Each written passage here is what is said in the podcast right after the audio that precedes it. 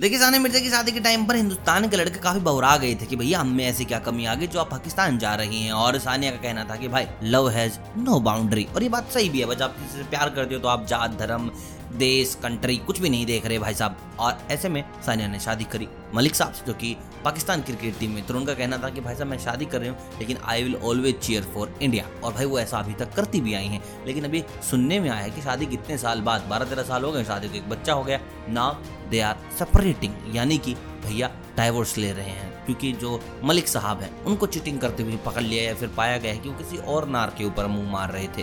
यार, एक बात तो मेरे को समझ में आई, जिस इंसान के पास जो चीज़ होती है, उसको कदर नहीं होती। भाई, सानिया मिर्ज़ा ऐसे फ़ैशन सेंसेशन रही हुई हैं। उनसे ज़्यादा कोई वायरल हुआ नहीं, फटा नहीं उस जमाने में बिना इतने ज़्यादा इंटरनेट के। Everybody knows about Sania Mirza, उनकी ब्यूटी उनका गेम और यस टू मोर थिंग्स बाकी यहाँ पर जब पूछा गया एक्टर्स से, जो बॉलीवुड के एक्टर्स हैं, उनका तो यही कहना था कि भैया it's a hard time for her उनके साथ है, ये अच्छी बात है it's completely hard time we are with her but वहीं पर अगर साउथ एक्टर्स की बात करें तो कुछ एक का कहना था कि we should be with her we should accept her and she is a great player she has represented India but वहीं पर कुछ लोगों का ऐसा कहना था आई शुड नेम इट और नॉट चलो मैं नाम ले देता हूँ।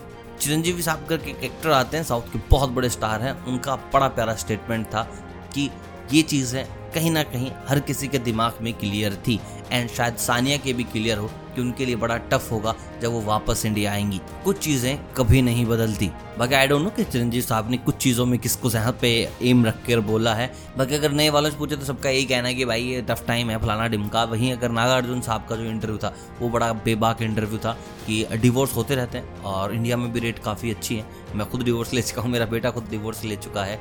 बट यहाँ पर चीज़ें काफ़ी ज़्यादा क्लियर थी। और ये खुद सानिया भी इस बात से अवेयर थी कि ये चीज़ होने वाली है और ये जनरली ना सेलिब्रिटीज़ की ज़िंदगी में होती ही है। बस उन्हें वहाँ पर एक सही डिसीज़न लेना था, उन्हें इंडिया में ही रहना था, पाकिस्तान नहीं जाना था। बाकी आपकी इस बारे में क्या राय है? अगर यही डिवोर्स उनका इंडिया में होता तो हाल कैसे होते? अब पाकिस्तान में है तो कैसा हो रहा है? डू तो कमेंट बाकी मिलता हूँ बहुत जल्द। Bye bye